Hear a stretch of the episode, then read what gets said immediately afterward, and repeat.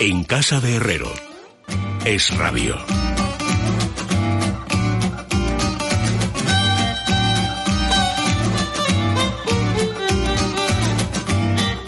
Bueno, ahora menos 28 minutos, mira que tienes que enredar, ¿eh? Fernando Sánchez Dragó, pero si sabes que se ha encendido la luz roja, sabes que ya había yo emprendido el camino de la salutación amistosa, ¿por qué te metes donde no te llaman? Porque estando Carmen sentada a esta mesa, yo solo tengo ojos para Carmen, entonces no me fijo en la bombillita encendida. Ya, ya lo Estaba comprendo. mirando a Carmen. Pero si antes de Gracias que se por la encendiera participación. la bombillita Me estaba roja estabas dando hablando palique y conmigo. tirándome de la lengua. Bueno, pero yo te estaba preguntando por tu salud, cosa que es una obra de caridad cuando ha- habla uno con un venerable Y- anciano. y yo te estaba respondiendo y no podía. Si te hablo contigo, no puedo mirar la bombilla, ¿no? Mira, ahora podemos hacer juntos una faena. ¿Qué es que la hagamos? Venga. Luis Alberto de Cuenca, bienvenido, buenas noches. Muy buenas noches. don- Estaba don- mirando ahí. Es que Luis Alberto es el hombre que se distrae con más facilidad del mundo. Y estaba mirando ahí su tablilla, como él diría. Mi tablilla, efectivamente, como los niños romanos cuando iban a la escuela con su tablilla. Sí, claro. O los Eh, sumerios, don- como lo cuenta Kramer. En la historia empieza en Sumer. Tú, eh, esa, esa discusión un día la tenemos que tener formalmente, porque yo sigo empeñado que este ha perdido el juicio. O sea, que a una tablet le quiera llamar tablilla, como si la tablilla eh, ejerciera el mismo eh, m- papel, la misma visión que ahora la tablet. Coincidí con Salvador Gutiérrez, un gran lingüista y académico de la española, en un almuerzo el, lu- el lunes pasado, o sea, ayer, y comentamos lo de tablilla y tableta. Me dijo que eh, tablilla era más correcto desde el punto de vista historicista, pero que tableta también es un sufijo español, eta, puede ser un sufijo español. Pero si además esta conversación ya la hemos tenido en esta misma Don sede. Fernando Rodríguez de la Fuente, déjame que lo salude, porque si no, tú ab- a- eh, eh, eh, abusas del hecho de que tú no respetes los, los- los saludos, pero Fernando siempre es una persona educada y decente, que no se salta las normas como tú a la dorera.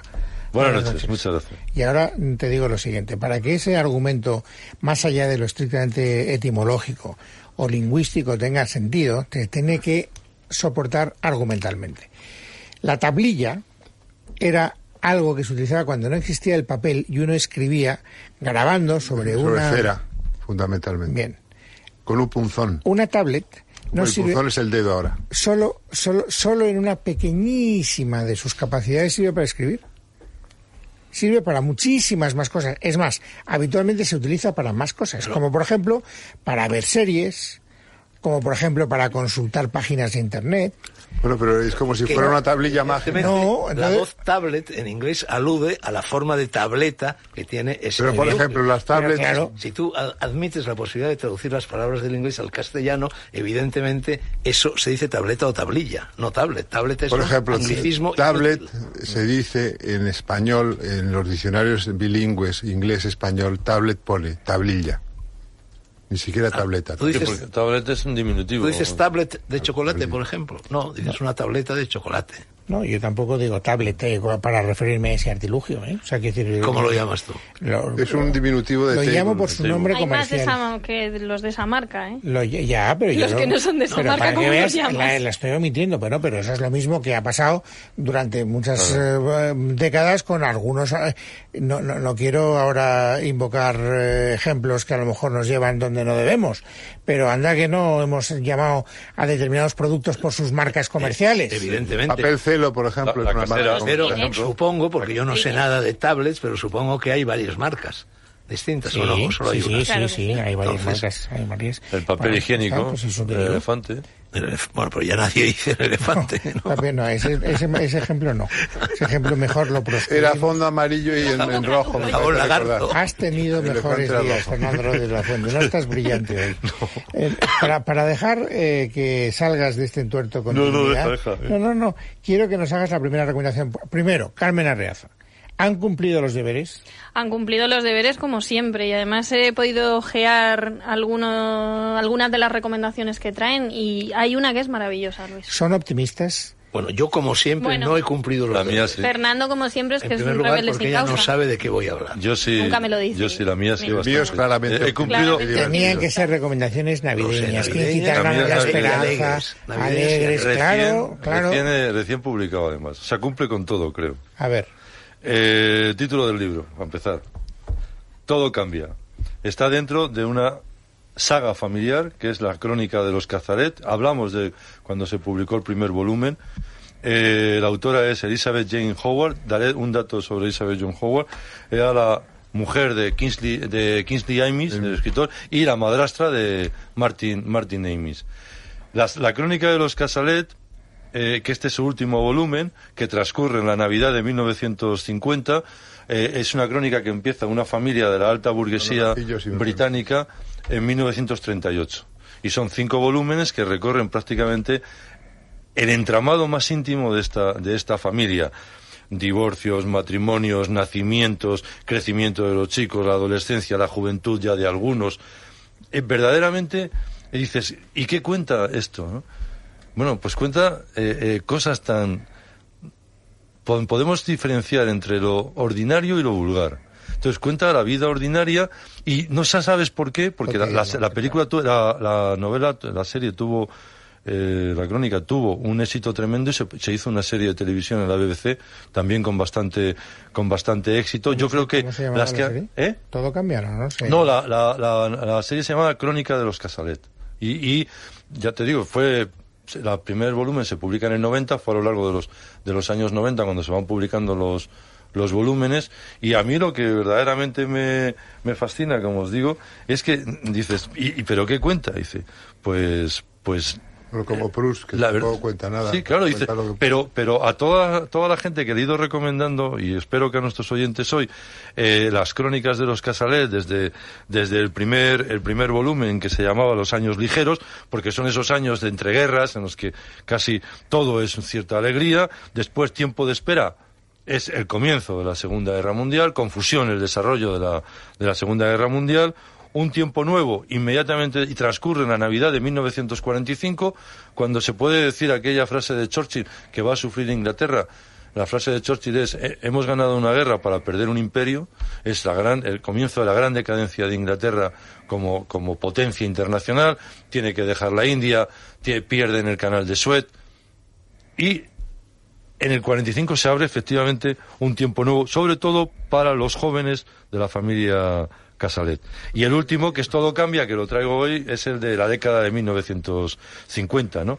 Ah, ah, En una comparativa con Goldsworthy, por ejemplo, y con los Forsyth, con los Forza hay bastante. bastante tiene que Y, ver. y después yo creo que es, eh, está en la línea de los Downton Abbey y regreso a el retorno a Bryce Head, por ejemplo, ¿no? Lo que pasa es que aquí, a diferencia de los de Downton Abbey y retorno a Bryce Head, no es una familia aristocrática.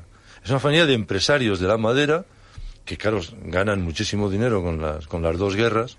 Eh, eh, en el primer volumen, los dos hijos mayores han estado en la Primera Guerra Mundial y quedan unos vestigios bastante fuertes en, en la personalidad de cada uno y después en la Segunda Guerra, en la segunda guerra Mundial. Eh, Insisto, aquí estamos en el año 50, eh, se abre un nuevo, una nueva, una nueva vida para los británicos y para ellos y para ellos mismos, ¿no? Las jóvenes generaciones y transcurre en, en la casa familiar, en Home Place, que está en la campiña inglesa. Para decirlo rápidamente, tiene todos los ingredientes de esa sofisticada narrativa inglesa en lo que, sobre todo, deslumbra el detalle, el puntillismo y el perfil de los personajes. Son Sí. personajes vivos. O sea, Jane Austen revisitada. Sí, claro, en esa gran tradición, en esa gran tradición británica colocada efectivamente entre 1938 y 1950, un periodo clave en la historia de Inglaterra y en la El historia hecho de de que Europa. te hayan dejado hablar sin interrumpir. Perdón. quiere- No, no, no, no, no, si no, no te estoy afirmando a ti la Ah. conducta. No, no. Digo, me sorprende, porque suele ser en general síntoma de desinterés. O sea, eh, Dice, me- a ver si termina este no, tío pronto. no, no, no, Yo pero- no soy muy de Sí, sagas. eso no. Por ejemplo, la saga de los Forsyth tampoco me gusta mucho. ¿Ves? Esto a veces me aburre. Y esta me temo que tampoco me va a fascinar. No, te gustaría, ¿eh? Pero, me- pero tiene muchísimos lectores este tipo de literatura y gente muy sabia y que sabe mucho de literatura. El que fallo soy yo. Es una especie de Me recuerda novela a de la Proust vida. un poco. Sí, Bueno, pero sí. por lo que cuentas no cumple las instrucciones que nos ha impartido Luis. Sí. No es navideña, Es actual, no es alegre. y es navideña. hombre, actual no tanto. Habla de la Navidad de No, no, no, 1950. el, el volumen que traigo acaba de publicarse. Publicada ahora. Sí. Ah, Vamos, ha salido hace un mes. No, Como no, menos. Lo que no sabemos es si la Navidad que describe es lo suficientemente positiva Claro, es que o no. Sí. Porque- Está pero para mirando eso hay que que acaban de leerlo. salir. el periodo que de la abarca, época excepto el complicada. primer volumen, los años ligeros, por lo que cuentas, hombre, los demás volúmenes abarcan periodos pues bastante turbulentos en la historia de Sobre todo Inglaterra para y de la historia- humanidad, Sobre ¿no? todo para la historia de Inglaterra y cómo la guerra puede transformar, romper vidas y tal. Pero también el volumen cuarto y este que acabo de traer es- son absolutamente esperanzadores con las nuevas generaciones. Este ya es el último. Este es el último. Que además, fíjate, el título se llama Todo cambia. Crónica de los Casaret. Bueno, todo y cambia, no. transcurre, no, para los ingleses iba a cambiar de una manera. Sobre todo ahora con el radical. Brexit. Bueno, ahora ya, allá ellos, Las ¿no? cosas cambian a mejor o a peor. O sea, todo cambia no es un preludio. Pero de todo algo cambia. positivo. En el caso, en el caso de ellos aparecen nuevos matrimonios, aparecen nuevos nacimientos y cada uno va a trazar un nuevo rumbo, un nuevo rumbo a su vida. Y, y ya- y todo converge en esa Navidad de 1950. Pero no es este el libro al que te referías, Carmen, cuando decías No, que había porque- uno que mm, era no, porque yo el de especialmente atractivo. Fernando Rodríguez Lafuente no he podido verlo, pero aparte, bueno, porque es, un, es una novela, o sea que tendría que haberla leído, pero el de Luis Alberto de Cuenca, aparte de poder leerlo, hay que verlo con muchísima atención y disfrutarlo visualmente porque es un libro muy bello eh, en cuanto a, a lo que incluyen las ilustraciones en, este, en, el que na- en el que nos trae Luis Alberto esa recomendación. Y muy amable, muy amable, de- porque son 90 páginas apenas, 96 en concreto. Tiene Para que ser. compensar la excesiva longitud del libro que nos trae. Bueno, lo dice el Fernando. hombre que siempre es breve. O sea, es que tú también mandas narices, macho. O sea, eh, eh, Bueno, que yo- tú no- a veces lo que, nos lo que yo arreglas traigo, unos tochos. lo que Tú yo te- traigo es todavía más largo, mucho Bueno, pues más largo que lo de imagínate, pues, Fernando. pues, a ver, con un poco de suerte. Claro, y- y- infinitamente más largo. Yo- Van compensando. me- menos este que me lo he leído aquí, los otros me los he leído en Javia, uno detrás de otro. Bueno, no podía ¿queréis- dejarlos. ¿Queréis no interrumpir al bardo aquí presente? Bueno, el libro se titula Escrito al margen, anecdotario indiscreto de la vida literaria. Lo ha escrito Juan Frau y va acompañado por unas ilustraciones deliciosas, Carmen las ha visto, de Maite Alvarado. Lo ha publicado además una editorial sevillana que se llama Avenauta, una editorial muy joven, pero que edita muy bien, como veis está muy acabado el, la encuadernación del libro y todo la- la- la- el diseño gráfico. Y son una serie de anécdotas muy divertidas de una serie de escritores importantes. Os voy a decir los nombres de, de esos escritores. Alfonsina Storni, Virginia Woolf, Mark Twain, Fernando Pessoa, Gerard de Nerval, eh, Hemingway. Es muy curioso, por ejemplo, Hemingway, pero solo cuando examina De a momento Scott llevas Fitzgerald. tres suicidas. Una cosa muy navideña. No, pero escucha, eh, lo que es navideño es leer Nerval las, a- y- a- y las no sé qué anécdotas otro. de estos señores, Ya. es, pues, son profundamente navideñas. Pablo Neruda, Ana Akhmatova, Gabriele Danucho, etcétera. Pero, por ejemplo, en Ana- Hemingway Ana- examina a Scott Fitzgerald, que quiero fijarme en ese porque es verdaderamente simpático.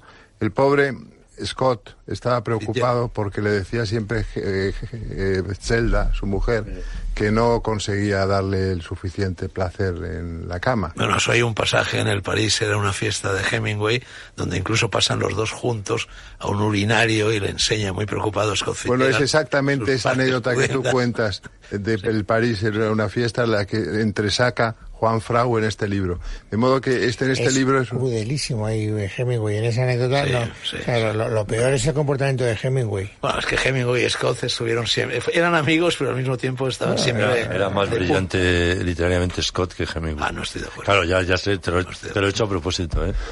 Pero yo te lo digo muy en serio. Scott es un prestigio hinchado. No, no, no. Los cuentos, sobre todo de Scott, son Y extraordinarios. los de Hemingway también. Pero Los lo que- dos- lo- lo que no los dos recuerda son mis mucho- mejores, A mí me, a mí me los dos- interesa A mí, mucho Hemingway- más a mí Hemingway el me mundo de parece, Scott que me el gusta junto a, mundo de más Maupa- Hemingway. Fitzgerald. junto a Maupassant y Confirmo Chekhov, que uno son. de los tres grandes cuentistas de la historia de la Sí, humanidad. sí, pero, pero eh, y Hemingway reconozco que tiene cuentos extraordinarios, pero el mundo de Hemingway no me interesa nada y en cambio Me el mundo de interesa más Scott, Scott un fantoche, un fanfarrón, Pero lo que un no re- soberbio, lo que no recordaba un listillo, Fernando. eh, y su comportamiento en la Guerra Civil española fue de una cosa Todo eso es verdad. pero babosa. Eso no, eso no quita ni pone a su talento No, literario. digo que literariamente el mundo de, de, de A mí me Hemingway atrae más me el de interesa Fitzgerald. menos y el, en cambio el de Scott Yo opino me, lo me mismo. gusta. me- Fíjate me cómo- interesa. Pero lo que no recuerdas quizá de lo de, de París era una fiesta era cuando s- lo lleva al, al Louvre a, a- a ver las estatuas antiguas estatuas para que griegas, vieran el sí, tamaño del de, de las, eh, el aparato genital Y se tranquilice. hombre. y para que se tranquilice diciendo que tampoco era cuestión de tal. Entonces pues, fue- fue una, es divertido. Y todos los dibujos, por ejemplo, de nuestra eh, dibujante Maite eh, Alvarado, pues son muy divertidos, como veis aquí. Los oyentes no pueden verlo, pero Muy bonito, vosotros sí. sí. Son muy curiosos, muy naif, muy simpáticos. Aquí está Hemingway con su bigote característico. Pues hablando de las faenas que les hacía Hemingway a sus amigos escritores, al pobre Dos Pasos también se las gastó finas. ¿eh? Sí, claro, es que vino aquí el pobre Dos Pasos, viene a Madrid, viene a Madrid a dos La cosas. muerte de Julio Robles, Eh, de- y todo de aquello. José Robles, que era el traductor de Manhattan Transfer, sí. y que era un hombre, profesor, en- profesor en Virginia, el que 29, se viene por a ahí, ¿no? España. 30. Se traduce muy pronto, muy pronto, Y se viene a España, comienza la guerra, se podía haber quedado en Estados Unidos. Y Dos Pasos viene bajo la- el pretexto de hacer el guión de, de la película de España eh, que se va a rodar en Fuentidueña de Tajo, tienen que hacer el guión eh, que, va, a ro- que va a rodar, es un documental que va a rodar el, el holandés Jorin, eh, Jori- Joris, exacto. Eh, el guión en teoría lo van a escribir juntos eh, Scott Fitzgerald y, y Hemingway. Pero en ese, en ese interín ap- desaparece José Robles.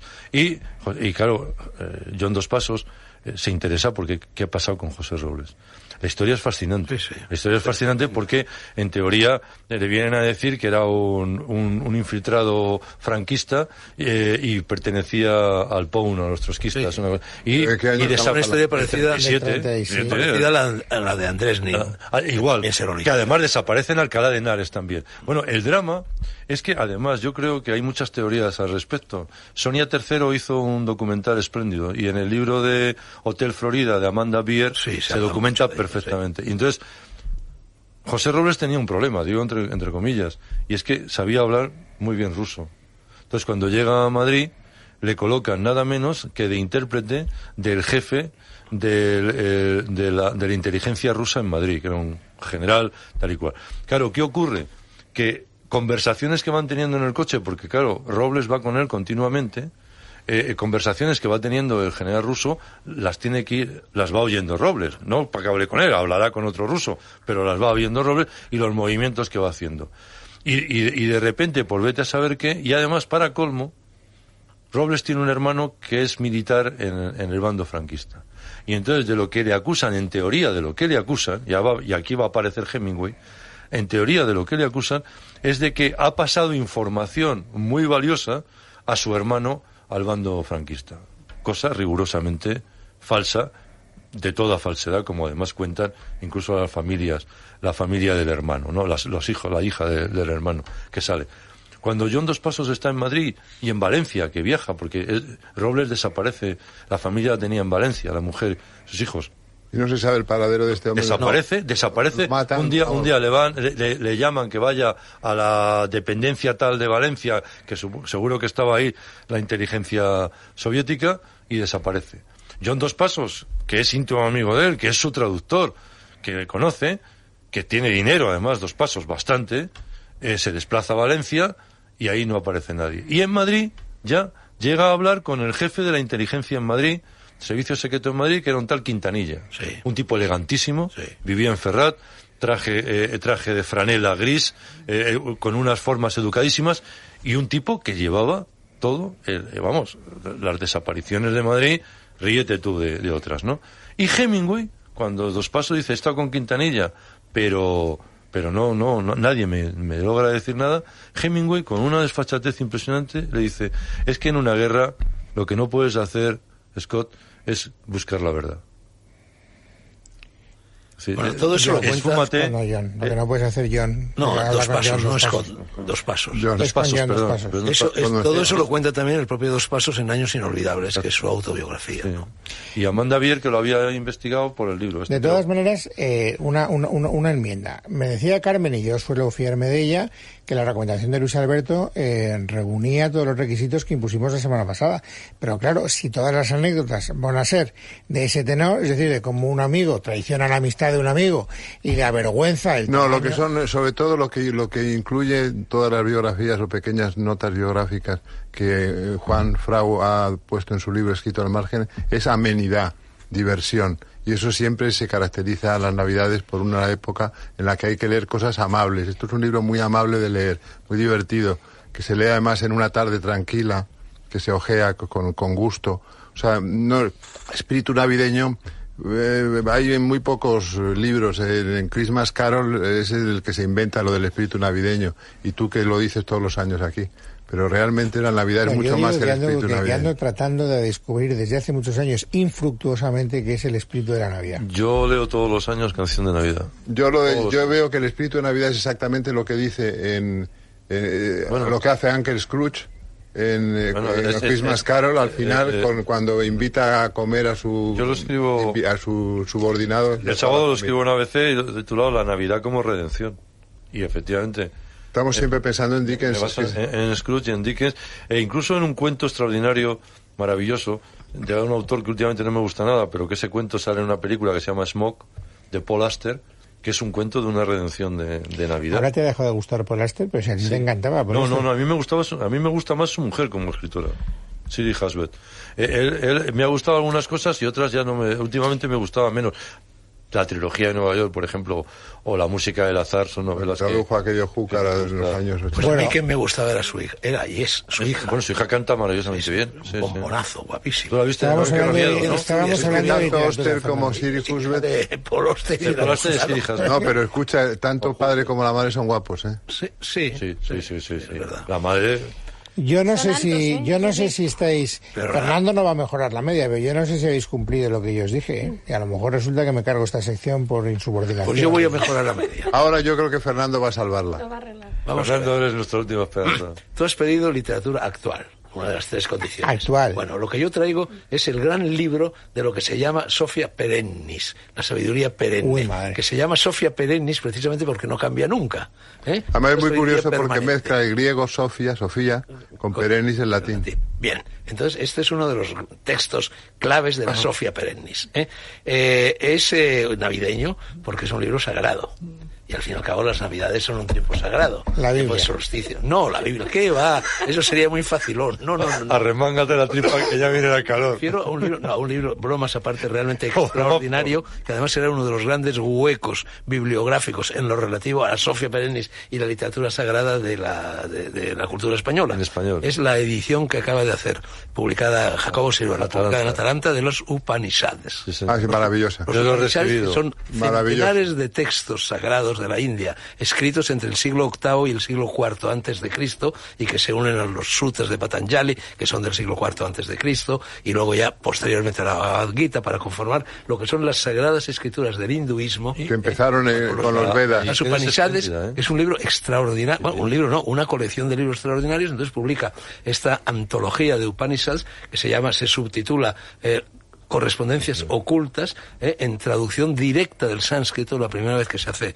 en España, eh, de Juan Arnau, eh, Juan que es Arnau. astrofísico, doctor en sánscrito, Luego hay un Que ha poeta- publicado- ha filosofía. publicado- ¿Tú recuerdas aquel Profesor día de que la te Universidad de lancé Benares, una, etcétera, una etcétera. botella de, de agua al, muy, al muy acrisma? navideño, me vas a tirar una botella de No, agua. estoy, estoy muy tentado. favor, que está o sea, llena, menos ¿eh? mal que la paciencia. Pero, Está bien. escucha, la edición de los Upanishads que ha sacado No, pero Atalanta sí, no es estoy- pero no vamos a- frivoli, magistral. por No, favor. pero no frivolizo en Luis, absoluto. Y es un regalo de verdad Navidad que es estupendo, ¿eh? Un regalo aportación fantástico de extraordinaria. Navidad. Bueno, yo acabo de publicar un articulillo hoy precisamente en El Mundo diciendo que es el mejor regalo para colocar en las, alfoj- Claro que en las sí. alforjas de la caravana de los Reyes Magos. Las Upanishads, traducidas por Juan Arnau directamente del Sánscrito. Pero además hay un Atalanta. poeta que... Es que- extraordinaria Pero editorial. qué poeta eh, se ha ocupado luego en darle un, un barniz poético. Creo que alguien ha, ha colaborado. Aguado, me parece. No, no, Jesús Aguado. Jesús Aguado, creo. puede ser. No, eso yo no lo sé. Creo que sí, que ha, ha habido una... A mí me lo mandó precisamente el propio Jacobo. Me dijo que iba a colaborar un, un escritor. Por supuesto, no es un libro para todo el mundo, ¿eh? No, pues por Claro, es eso un te libro que digo. requiere No, reflexión, Sí, por eso. No, sosiego. no, fenomenal. Es un libro Es un amable. libro, es un libro que demuestra en definitiva que todo en el cosmos Tiempo y está unido. silencio. Demuestra la unidad del cosmos, eso te debería gustar. ¿eh? Es un mensaje bíblico, al fin y al cabo también. Pero no, es ni el me- mensaje de los evangelios gnósticos. Pero Bueno, pero en cambio los Los Upanishads... evangelios gnósticos te sonarán a chino. no, no, A ti, es que los me que te viene aquí- gustan, a ti los que te gustan son los apócrifos. Le suena No, no, no, sánscrito. Porque todas las devociones estas de Navidad, en fin, estas devociones, en fin, un poco infantiles, ingenuas, bonitas, muy bonitas, Son de los los Reyes apócrifos. Eh. Magos, el portal de Belén, los pastores, todas, la estrella, todo eso está en los apócrifos. Que por no está en los cierto, evangelios tendría que canónicos. haber, ah, No, No, es tendría verdad, que haber estás- alguna estás- editorial estás en un que, que error, sacara Rodrigo. una reedición de Pero los, tú, de el los día que- el evangelios día que apócrifos. te- No estoy en un error. Tú eres el que No, estás. Pues es verdad, la estrella está, los Reyes Magos están, la adoración está, la epifanía No, está. pero es que los apócrifos Claro, son tan me cuenten importantes novelas. como los canónicos, Luis, y Pero son si tan yo no digo que atractivos. no. Eso Si está yo en no los digo que apócrifos. no, yo no Eso digo que está no. en los apócrifos. Pero vamos a ver, ¿quieres, por favor, eh, mm, eh, mm, echarme una mano? Hay En- parte que honor a está en la los verdad. canónicos y parte No, que pero está en tú- los apócrifos. ¿eh? Porque, no, porque de los propios apócrifos se filtran algunas cosas a los canónicos. Sí, señor, porque había, había un, po- Potpurrí. ¿Tú sabes cuántos evangelios había en los cuatro primeros siglos de la historia del cristianismo pululando por el Mediterráneo? Centenares y centenares. Que por eso se convocan los concilios de Pero Nicea y tú- de Calcedonia si es que me hace para gracia. establecer Es un tan orden. provocador. Te voy a el- quitar o la sea, botella, Luis. Es cuando, es No, cuando no, se define no el es la misma cano. que estaba haciendo. Y tú sabes, mi querido Luis, cómo esto, esto es una, una, Una más. cosa perversa de Sí, no, Voltaire. una más, una De- más. Del diccionario filosófico de Voltaire. ¿Cómo cuenta Voltaire en el diccionario filosófico que se decidió cuál era el canon, los evangelios canónicos, entre todos esos evangelios apócrifos, gnósticos, Habían ido, canónicos, sinópticos, etcétera, que pululaban por el Mediterráneo? Al azar. ¿Eh? bueno, los eh, cardenales, los padres de la iglesia, todos reunidos en Nicea y en Calcedonia, ¿eh? perplejos porque no sabían cómo elegir, decidieron colocarlos todos, se lo cuenta Voltaire. ¿eh? Yo- Nicea, Éfeso, Calcedonia y Constantinopla, Sí, creo sí. que es el... Me voy armando. ¿eh? Los colocan encima de una mesa, ¿eh? agitan la mesa y los que no se cayeron al suelo fueron declarados canónicos. Sí, bueno, y a ti te hace mucha gracia. ¿No, Voltaire? No, sí, sí, bueno, sí, Como los no, que no, caen no. dentro de la alfombra y fuera, ¿no? Pero No, Voltaire, pero Voltaire, para que veas que tampoco era tan malo, dijo que de lo que más orgulloso se sentía era haber estudiado con los jesuitas. ¿Y eso qué tiene que ver? A mí que, a mí qué me importa. Pues que era Voltario, ortodoxo. los con los jesuitas. No, pero los jesuitas... O eran- sea, habíais sido convocados hoy para hacer alguna eh, recomendación literaria que estimulara el espíritu navideño. Este estimula. La esperanza. en la Estimula lo humanidad. que hemos dicho tanto de Fernando como el otro o sea, estimula, ¿no? eh, entonces, uno me trae eh, la, la riña entre Hemingway y. y- No, hombre, y no, un Scott Fitzgerald anecdotario individual Sobre el de la tamaño vida del literaria. pene, Y el Scott pene de Fitzgerald. Scott Fitzgerald. El otro me trae los. eh, Upanishad. Y yo te traigo una familia que celebra la Navidad maravillosamente bien. Bueno, hay que decir Todo una cambia, cosa que míralo, sí, que, no que te creas los que- Upanishads pertenecen al mundo indoeuropeo. Sí. Y El mundo semítico es el que forja la Biblia y todas sus eh, derivaciones Muy bien. cristianas. Pues de nada. modo que ahí Sí, pero, eh, ex Oriente Lux, ¿eh? esa es una frase central del cristianismo, central precisamente en la Navidad, El el Oriente es solsticio de invierno, etcétera, ex Oriente y Lux. además los, los reyes Michelet- magos, ¿de dónde vienen? De Oriente. Y se lee el gran, el gran, el gran llevan historia- gorro frigio. El Dulce- gran historiador dulce- Michelet decía que el drama íntimo del cristianismo es que había nacido con la vocación de ser una religión oriental y debido a las vicisitudes históricas había se transformó convertido. en una religión occidental. Bien, en esta gran aportación que has hecho al espíritu navideño, Fernando, quedas eh, despedido. Destituido. Quedas destituido. Lo peor. No sé si con carácter irreversible o no. Eso ya Nómbrame lo tengo nómbrame que- eh, hereje. No, no. pero- Ya quisieras no, tú. pero- no, Uy, sí. lle- Llevan décadas llamándome hereje todo. Provocador. Ya lo decía Torrente Ballester en el prólogo de la historia mágica. Antes de que estos dos acompañen a Fernando al exilio, ¿hay alguna recomendación que darles o no? Sí, la de siempre, que además les viene muy bien porque van de camino a las navidades y siempre hay que ir con los nervios, nervios templados, por si os juntáis con algún cuñado o algo, ¿vale?